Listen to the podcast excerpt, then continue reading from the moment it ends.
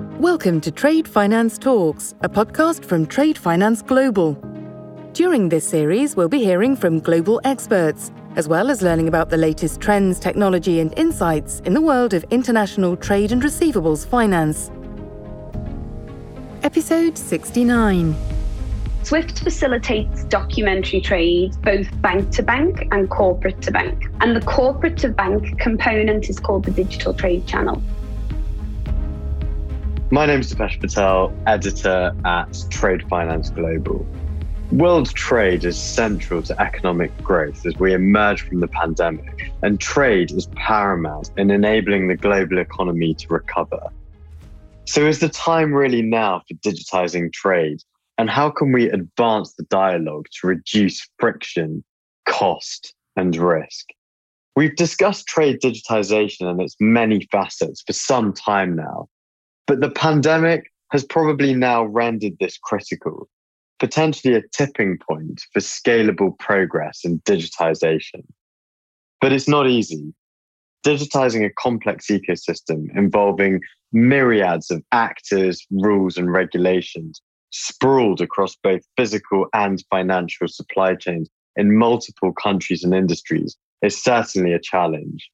So today, discussing legal harmonization, richer data, standards, and interoperability, I'm joined by industry leader and one of TFG's women in trade, Louise Taylor Digby, head of trade strategy at Swift. Louise, welcome to Trade Finance Talks. Thank you, Dipesh. Thanks for having me. Thank you. So, elevator pitch, I know you're based in Singapore, but can you give our listeners an introduction? Who are you? Where are you from and what do you do? I certainly can. Thank you. So, Louise Taylor Digby. I was born in Liverpool. I'm fortunate enough to have worked all over the world in transaction banking, and I've been living in Asia Pacific for the past seven years. I head up global trade strategy here at Swift, and in that role, I have the pleasure of working with banks, corporates, fintechs, and governments to reshape the future shape of the trade ecosystem. Thank you very much, Louise. So, for our listeners who might not know Swift and what Swift is, can you talk us through some of the key objectives of the organization? Sure, great question. Thank you, Dipesh. So, Swift is essentially the way in which the world moves value all day, every day, across over 200 countries, across trade, payments, FX, and securities, touching banks, corporates, and market infrastructures. We connect over 11,000 institutions and crucially 4 billion underlying accounts within those institutions. In addition to our core objective of enabling efficient communication for the financial world, we also have a suite of value added services around the platform, like a global KYC registry, data analytics propositions, and financial crime solutions. We're a global member owned cooperative. And it's not just about having a technology platform, Dipesh. We also play a leading role in standardization. There's an awful lot of effort that goes into bringing the financial services community together at global, regional, and local levels to shape market practice, to define standards, and to define rule books. So we are a reliable, neutral infrastructure provider, and we help the industry to innovate and to deploy new solutions. We also have a history of working with third party partners. You will have seen the recent flurry, for example, of Swift certified application providers, and indeed today's announcement around Monitor our objectives, Dipesh, are really simple. We're here to enable frictionless transactions and we're here to foster a collaborative platform for new ideas to thrive. Very clear introduction to Swift and, and I guess enabling efficient communication and infrastructure to the banking community has certainly been difficult during the coronavirus pandemic. 11,000 institutions, 4 billion accounts, 200 countries. Can you run us through some of the impacts at a high level of COVID 19 on global trade? Trade? So, SWIFT plays a very specific role in global trade. We play a role in what we call the documentary credit suite of structures and solutions. So, LCs, bank guarantees, and documentary collections. And through the course of 2020, overall, we've seen documentary trade fall. However, we've seen corporate to bank digitization of documentary trade, something that we call the MT798 or the digital trade channel. We see that grow over 70%. So overall documentary trade is down, yet this desire for corporates to digitize their bank interactions was significantly up, which was phenomenal.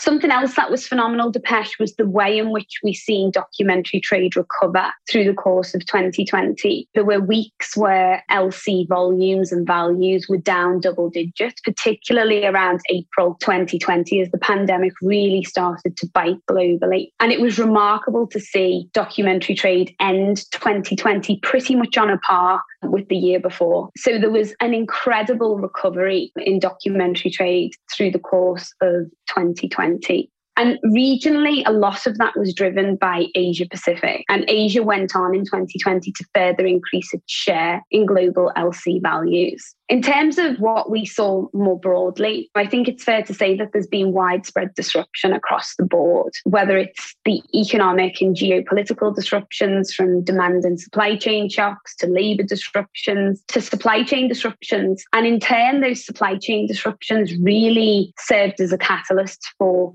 digital disruption. And fundamentally, what we believe we're seeing now is the redefinition of business models and strategy.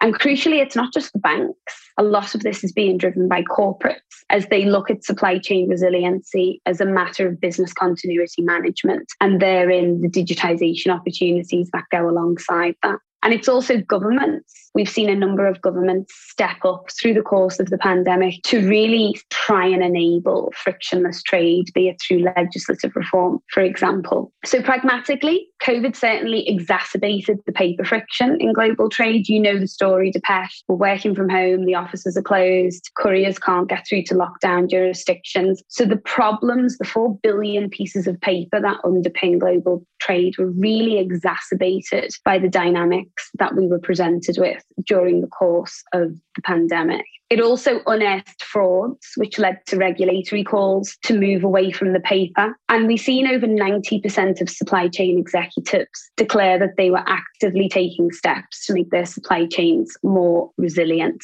I think that's also forcing institutions, corporates, fintechs to look really hardly at where they have invested their R&D cash and really evaluate what bets they're going to place in the long term.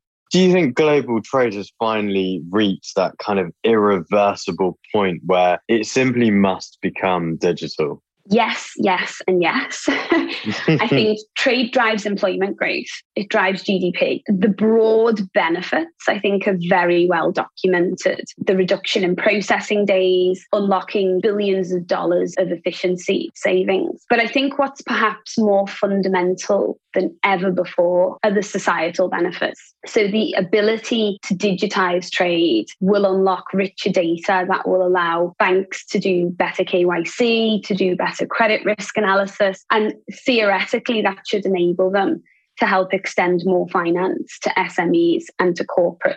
That kind of need has never been more significant than business facing the road to recovery post pandemic. I think we, for many reasons, we are at that tipping point, but it's far too easy to say that and it's actually much harder to do. I passionately believe that the answer is not just about technology alone. The technology alone isn't enough to patch. I guess to your previous point on MSME access to finance, a lot of this really comes down to rethinking credit risk and the way we analyze MSMEs. And I think one thing that's certainly come out of the pandemic is thinking about fraud risk mitigation. And to your point earlier on in this podcast, you mentioned the news this morning about the double financing fraud solution pilot that you've launched in collaboration with Moneta Go. Can you just talk about this at a, at a high level? Yeah, no problem. So part and parcel of our of our new strategy, which we, we spoke about in our recent trade white paper, is to increase our collaboration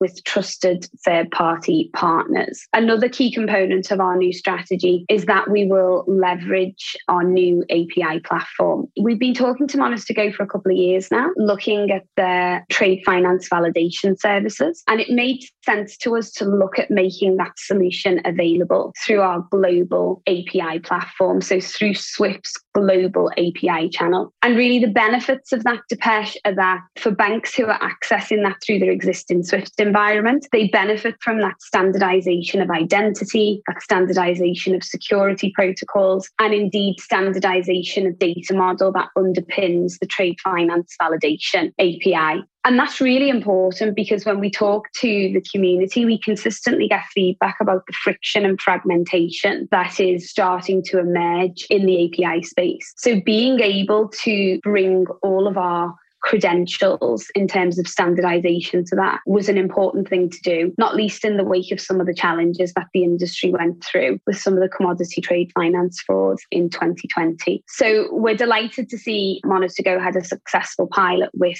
the Monetary Authority of Singapore, and we look forward to launching our own pilot with them and with some of our member banks, leveraging that global API platform to again solve for one of the most challenging pain points out there in the ecosystem system. I guess going back to the recent Swift white paper, you mentioned that you, you know we saw your digital trade channel process some two trillion dollars of documentary trade, up 72. Can you talk a little bit more about what that includes and why you think this was? Obviously, given that overall global trade declined quite sharply, although we have seen a, quite a bit of a rebound recently. Sure. So Swift facilitates documentary trade both bank to bank and corporate to bank. And the corporate to bank component is called the digital trade channel. So that essentially enables corporates to standardize and digitize their documentary credit interactions with their banks. And that was the piece of the business that we saw the 70 plus percent growth in during the course of 2020. As I alluded earlier, this is indicative of corporates seeking to digitize and standardize their interactions with what's likely to be a multi bank panel for the provision of documentary credit facilities. So, significant growth there, and no doubt more to come in the future. We also, in 2020, launched a solution to help both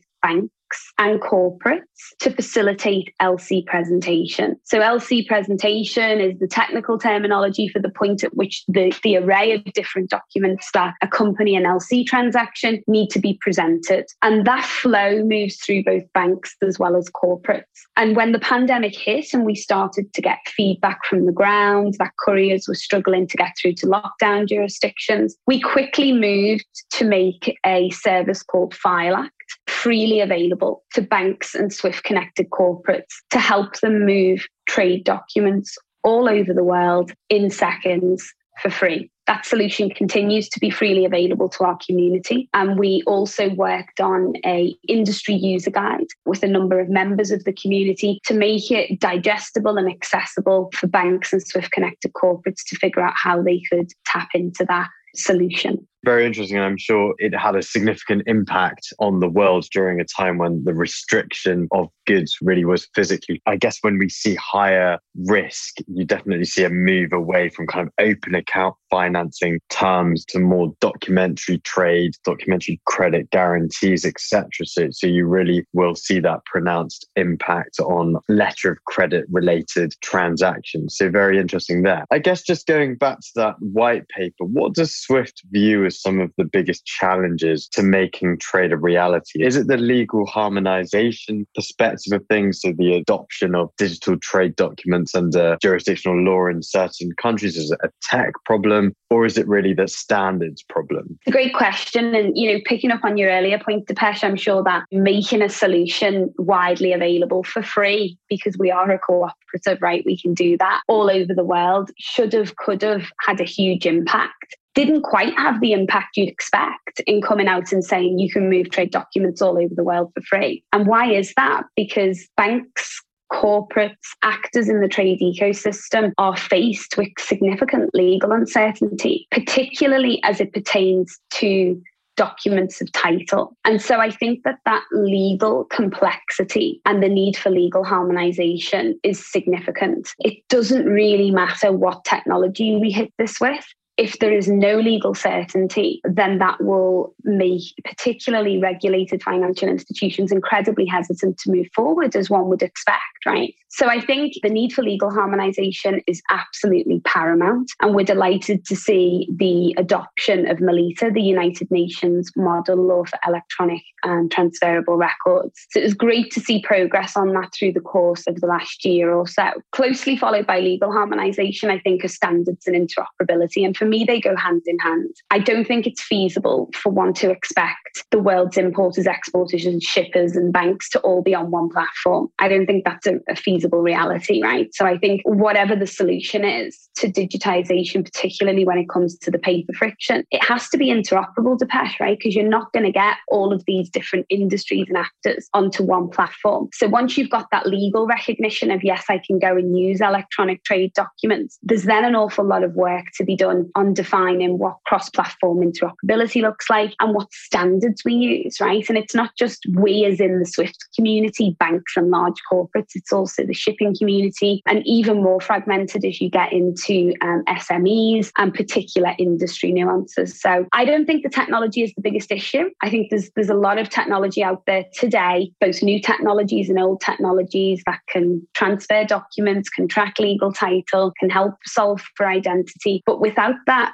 legal harmonization and without an agreement on how we interoperate across this ecosystem and what language we use and what data components are going to be most important, it's going to be a real challenge. Yeah, for sure. And we've seen some really positive moves coming out of the G7 championing and, and also some really good movement from the Law Commission of England and Wales, really looking at proposing, sending out proposals for law reform, which really do allow for the acceptance of electronic trade documents. I think hopefully some really good news to come there. I also think that hopefully some good news to keep track and keep following on from the development of ISO to really see that as an enabler for digitization. Let's go back back to the letter of credit that you mentioned earlier, because it still really is one of the commonly used trade instruments. And uh, we talk about the digitization, but I know we did a paper recently with the WTO on new technologies such as IoT and DLT and smart contracts and also API strategy. Could a fully digital letter of credit help reduce the paper reliant nature of trading? Can we bring in new technologies into this to really help accelerate the digitization of something like a, a letter of credit?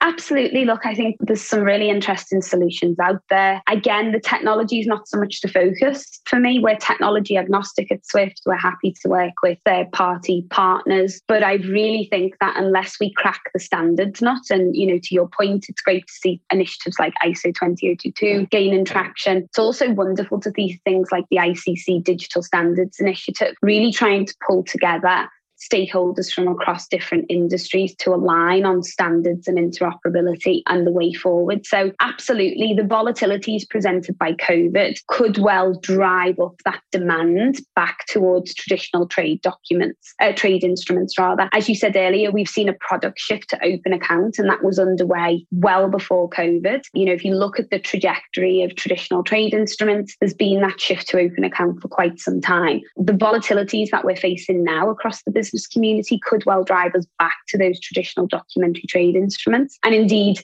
the more simple we make that, the more frictionless we make that, the more we will enable more corporates and more SMEs to trade. But again, the technology alone isn't enough. We have to have that legislative reform and we have to keep striving for common standards and continue to engage in initiatives like that from the, the DSI. Yes, absolutely. And there's always the worry about reverting back to the way processes were in trade, which really probably would be seen as a backward step for the industry. So I guess very conscious of time and there's a lot happening at Swift, and prioritization is probably always a challenge for you guys. And with so much going on as a global, neutral cooperative with so many stakeholders, I want to finish off with a final question, Louise. What's next for Swift in terms of helping corporate and institutional partners? And are we going to be hearing more news stories and more exciting updates in Sibos? Absolutely. So we have our ISO 20022 program where we're moving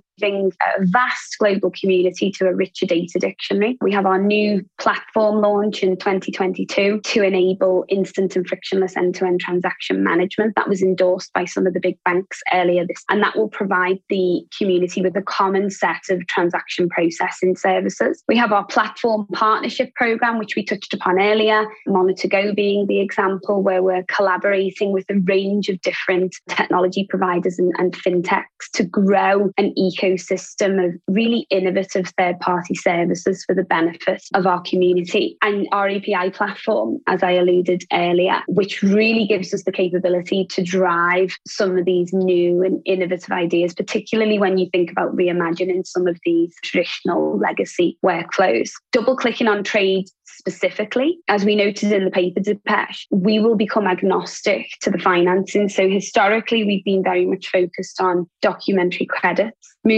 forward, we will be more agnostic to the financing. The assets and capabilities that we have at Swift can lend themselves to an array of different scenarios, be it traditional trade or open account or, you know, the fraud scenario that you've seen with MonetaGo. We'll do that through both messaging and through APIs. And we'll also do that with third parties, as we touched upon earlier. And fundamentally, Dipesh, we want to create an ecosystem of trade services around the Swift platform. We're looking really closely at what dematerialization of those 4 billion pieces of paper actually means. How does the community operationalize that? How do you implement that? What's that minimum viable product? What does it look like? We're also looking at how we can create standardized catalogs of trade based APIs, working very closely there with the ICC. We'll continue to look at what new value added services we can bring on the back of MonetaGo. And of course, we'll continue to advocate for that legal harmonization organisation, as beautifully illustrated by UNCITRAL and, and by the English Law Commission's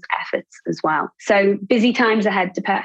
Absolutely. How do you sleep? It's not just me. We've got some wonderful colleagues here. Thank you, Louise. And I think if just taking a bit of a step back at the size of the problem and uh, going back on the fact you mentioned earlier, there are 4 billion pieces of paper floating around in the global trade ecosystem. And what does the dematerialization look like for those pieces of paper? And I think there's three or four points there, looking at rich data, looking at the new ISO 2 and what that actually means for trade, really going down on data standards and harmonization, looking at open APIs. I think the other piece that's really important there is the value of new partnerships and third party platforms, as you mentioned. I think one company can do everything when it comes to digitizing trading. How can we work together in an agnostic way to really solve that problem around end paper based trade for all. Louise, it's been an absolute pleasure having you on Trade Finance Talks. Thank you very much for joining us on Singapore. We'll let you get on with your evening, but uh, look forward to hearing from you probably at Sibos. Absolutely, Dipesh. It's our pleasure. Thank you for having us. Thanks for listening to Trade Finance Talks. Be sure to subscribe to our podcasts at tradefinanceglobal.com.